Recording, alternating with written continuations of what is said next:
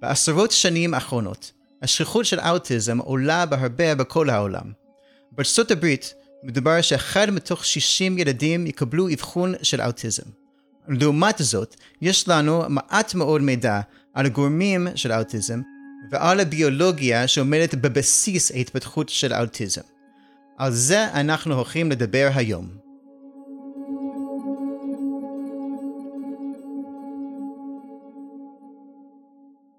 מה זה אוטיזם? אוטיזם מוגדר על ידי שני שינויים בהתנהגות. הראשון זה שינוי בתקשורת חברתית. השני זה בעצם קיום של התנהגויות סטריאוטיפיות. שני השינויים האלו חייבים להתקיים למען לקבל אבחון של אוטיזם.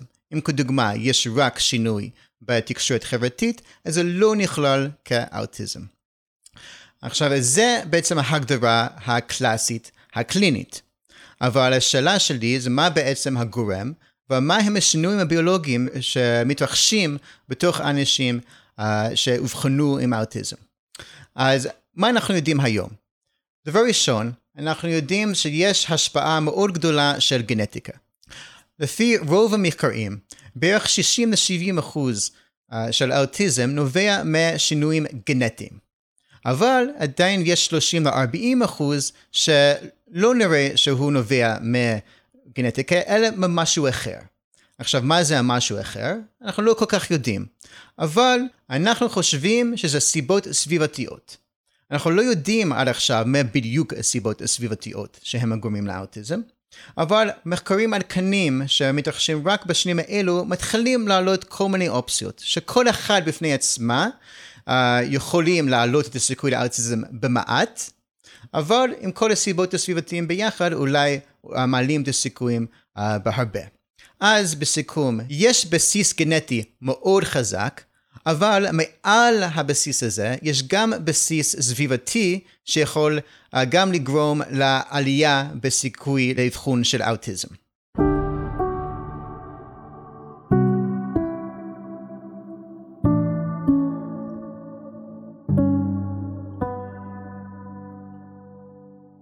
מה הם בעצם הסיבות הסביבתיות שגורמים לאוטיזם? ובסופו של דבר, מה אנחנו יכולים לעשות לגבי זה? האם זה יכול להביא אותנו, להוביל אותנו בעתיד לאיזשהו סוג של טיפול? אחד מהאתגרים הכי חזקים במחקר של האוטיזם זה ההטרוגניות של האוטיזם.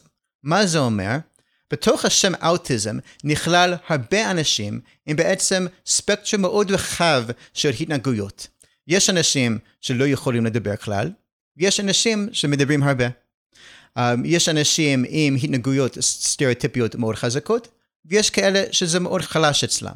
ואז לכן כאשר חוקר מנסה להבין מהו הגורם, או מהו הבסיס הביולוגי להתפתחות של אוטיזם, הוא בעצם נפגש עם הרבה סוגי בני אדם ועם הרבה לקויות, ומאוד קשה למצוא מה בדיוק הגורם uh, לתסמונת. אז לכן, אחד מהדברים החשובים שחוקרים היום מנסים לעשות, זה לעשות משהו שנקרא באנגלית סטרטיפיקציה. מה זה אומר? בעצם לזהות את תתי קבוצה של האוטיזם. לנסות לזהות אנשים בתוך המכלול הגדול הזה שנקרא אוטיזם, שיש להם סימפטומים קליניים מאוד דומים, וגם כן אפשר לזהות אצלם שינויים ביולוגיים מאוד דומים, ואז לכן אפשר בבני אדם האלו לנסות לזהות טיפול שיעבוד במיוחד בשבילם.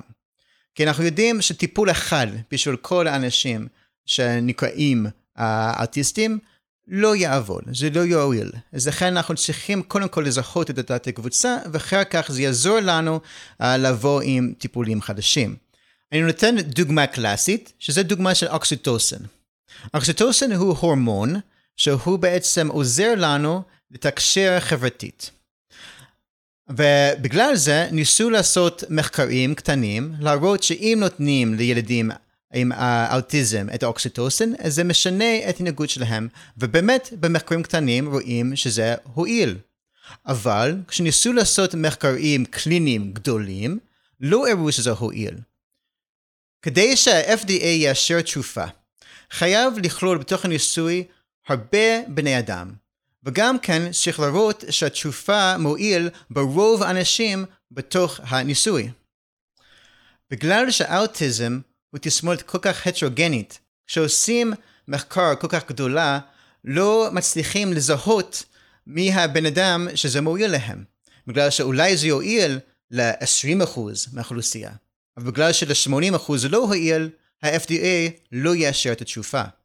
אבל אם אנחנו יכולים לזהות לפני התחלת הניסוי מי הם ה-20% מהבני אדם עם אוטיזם שזה יכול להועיל, אז אנחנו יכולים לעשות ניסוי רק עם 20% הבני אדם האלו, ובעזרת השם לאשר את התשופה. אבל לצערנו, אנחנו עוד לא שם. אנחנו לא יודעים מה הם התתי קבוצות של אוטיזם, אז לכן המחקר הנוכחית הוא למען להבין מה הם הסימנים הביולוגיים שאנחנו יכולים להשתמש למען לזהות את התתי קבוצה, ומה הם התסמינים הקליניים שקשורים לאותו שינויים הביולוגיים.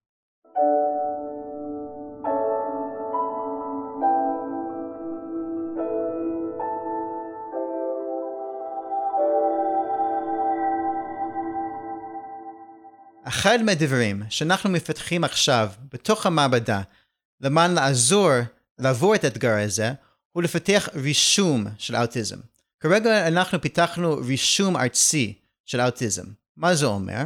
אנחנו באים למשפחות שרוצות לשתף פעולה איתנו, והם רוצים uh, בעצם לתת לנו דוגמאות ביולוגיות, ולשתף איתנו בידע אפידמיולוגית על מה קרה בזמן ההריון עם הילדים שלהם, מה הילדים אוכלים, וכל מיני עובדות אחרות.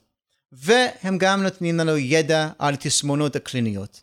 כביכול, מהו הרמה של השינוי בהתנהגות החברתית. מה הם השינויים הסטריאוטיפיים שרואים מאותו ילדים.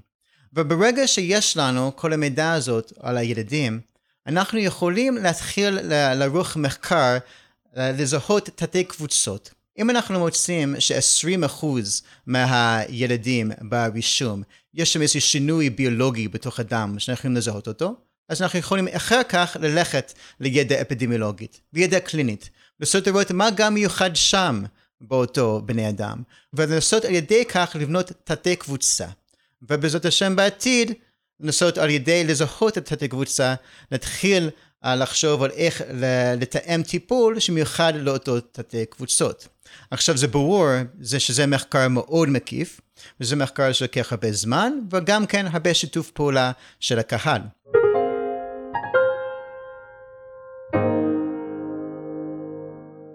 עכשיו, מה הם הדברים הביולוגיים שאנחנו בעצם מחפשים um, למען לזהות תתי קבוצות? אחד מהדברים זה גנטיקה. כמו שאמרתי מקודם, כבר ידוע שבערך 60-70 אחוז מהאוטיזם עומד על בסיס גנטית, אז אנחנו יכולים לזהות שינויים גנטיים מאותו הבני אדם שברישום. זה נכון במיוחד במשפחות שיש להם יותר ממקרה אחד. אז אנחנו יכולים לזהות על ידי ריצוף DNA, ריצוף החומר הגנטי, מהם השינויים הגנטיים שיכולים להיות הגורם לאוטיזם באותו משפחה. אז זה אחד מהדברים שאנחנו בודקים. מעבר לכך, אנחנו גם רוצים לזהות שינויים ביולוגיים אחרים שיכולים להיות קשור להתפתחות של האוטיזם. כדוגמה, אחד מהסימנים הביולוגיים שאנחנו מסתכלים עליו כעת זה בעצם המיקרוביום. מהו המיקרוביום? המיקרוביום זה בעצם אוכלוסיית החיידקים שחיים בתוכנו, אה, ויש סיבות טובות לחשוב שאולי יש קשר בין זה ובין התפתחות האוטיזם. למה? סיבה אחת זה בגלל שזה ידוע שבהרבה ילדים שאובחנו עם אוטיזם גם רואים שינויים בתפקוד של מערכת העיכול. כדוגמה, יש ילדים עם אוטיזם שסובלים מעציבות, יש כאלו שסובלים לגמרי דיכויים במערכת עיכול שהרבה יותר קשים. אז לכן זה נותן לנו איזשהו סימן שאולי באמת יש קשר בין מה שקורה במערכת עיכול לבין התסמונות של אוטיזם עצמם.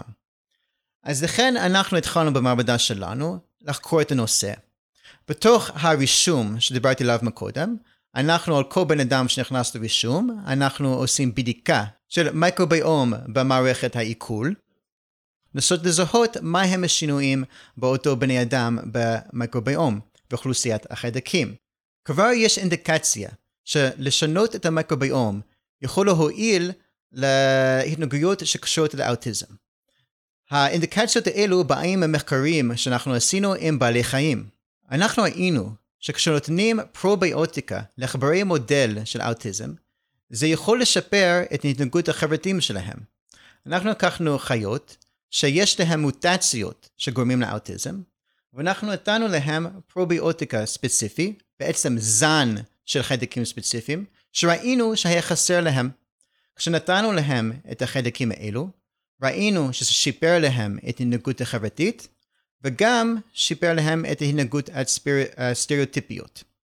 אז לכן יש אינדיקציות מעולם של מחקרי החיות מודל, שזה יכול להועיל, ולכן השלב הבא זה להראות מה בעצם השינויים במיקרוביום שמתקיימים בבני אדם, ואז לראות אם אנחנו יכולים לתכנן איזושהי פרוביוטיקה שיכול להועיל במיוחד לאנשים עם אוטיזם.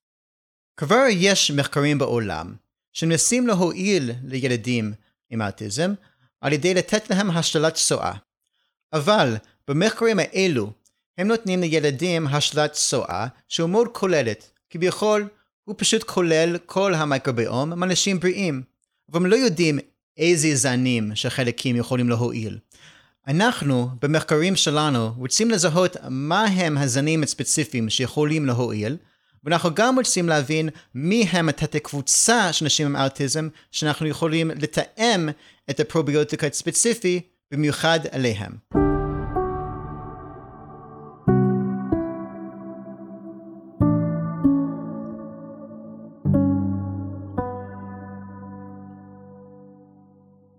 תחום נוסף שאנחנו מתעסקים בו כרגע למען להבין את הבסיס הביולוגי של אוטיזם הוא תחום האפיגנטיקה. לצורך השיחה, אפיגנטיקה הוא הוספת חומרים כימיים לרצף ה-DNA בלי לשנות את רצף ה-DNA. לדוגמה, אם יש לנו רצף DNA AT-CCT של נוקליוטידים, אז אנחנו לא משנים את הרצף הזה של DNA, אלא אנחנו פשוט מוסיפים על אחד מהנוקליוטידים חומרים כימיים. זה בפני עצמו יכול לשנות את התפקוד של DNA, ובעצם לגרום לשינוי בהתנהגות של הגן. עכשיו, הסיבות הסביבתיות יכולות להוסיף חומרים כימיים ל-DNA. כדוגמה, איזה אוכל שאתה אוכל משפיע על החומרים כימיים על ה-DNA. גם מה שקורה לעובר בזמן ההריון גם יכול להשפיע על החומרים כימיים שנקשרים ל-DNA ולגנים שלו. אז לכן אנחנו עכשיו מבינים למה אפיגנטיקה יכול להיות קשור לאוטיזם. כי הרי אני אמרתי מקודם שהאוטיזם יש לו בסיס גנטי ויש לו בסיס סביבתי. אז יכול להיות שאפיגנטיקה הוא נקודת המפגש בין הגנטיקה ובין הסביבה. אז לכן אנחנו במעבדה מנסים להבין האם יש שינויים אפיגנטיים ב-DNA של אנשים שאובחנו עם אוטיזם. ומעבר לכך, אם יש שינויים אפיגנטיים, אז מה יכול לגרום לשינויים האפיגנטיים האלו? באחד מהמחקרים שאנחנו עושים במעבדה שלנו, אנחנו שואלים את השאלה, האם יש שינויים בחומרים כימיים שנקשרו לגנים דווקא בתוך המוח של אנשים עם אוטיזם? בשביל לערוך את המחקר הזה, אנחנו השתמשנו במוחות פוסט-מורטם של אנשים שאובחנו עם אוטיזם, ואנשים שלא אובחנו עם אוטיזם. אנחנו זיהינו שיש מקומות בגנום שנקשרים חומרים כימיים דווקא באנשים שאובחנו עם אוטיזם. אנחנו חקרנו עוד, ראינו שמקומות האלו בגנום הם אזורים שקשורים ליצירת נורוטרנסמיטרים. נורוטרנסמיטרים אלו פפטידים או חלבונים שקשורים לתקשורת בין תאי עצב. אז אנחנו בעצם רואים שיש שינויים באפיגנטיקה שיכולים להוביל לשינוי בתקשורת בין תאי עצב. בוודאי השאלה הבאה הוא מה גורם לשינויים האפיגנטיים האלו בתוך המוח של האנשים עם אוטיזם. והתשובה הוא עדיין לפנינו, אנחנו עוד לא יודעים, ואנחנו מנסים עכשיו לפתח מחקרים בחיות מודל שננסה לענות על השאלה הזו.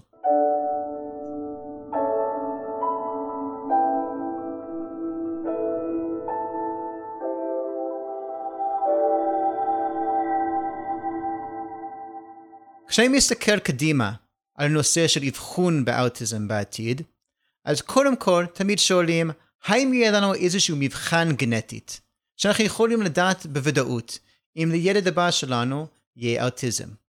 אז אני אישית מאוד מפקפק ברעיון הזה. זה נכון שאם יש מקרים קודמים של אוטיזם בתוך המשפחה, אז בדיקות גנטיות מאוד יעזרו לזהות את הסיכוי של אוטיזם בילדים הבאים.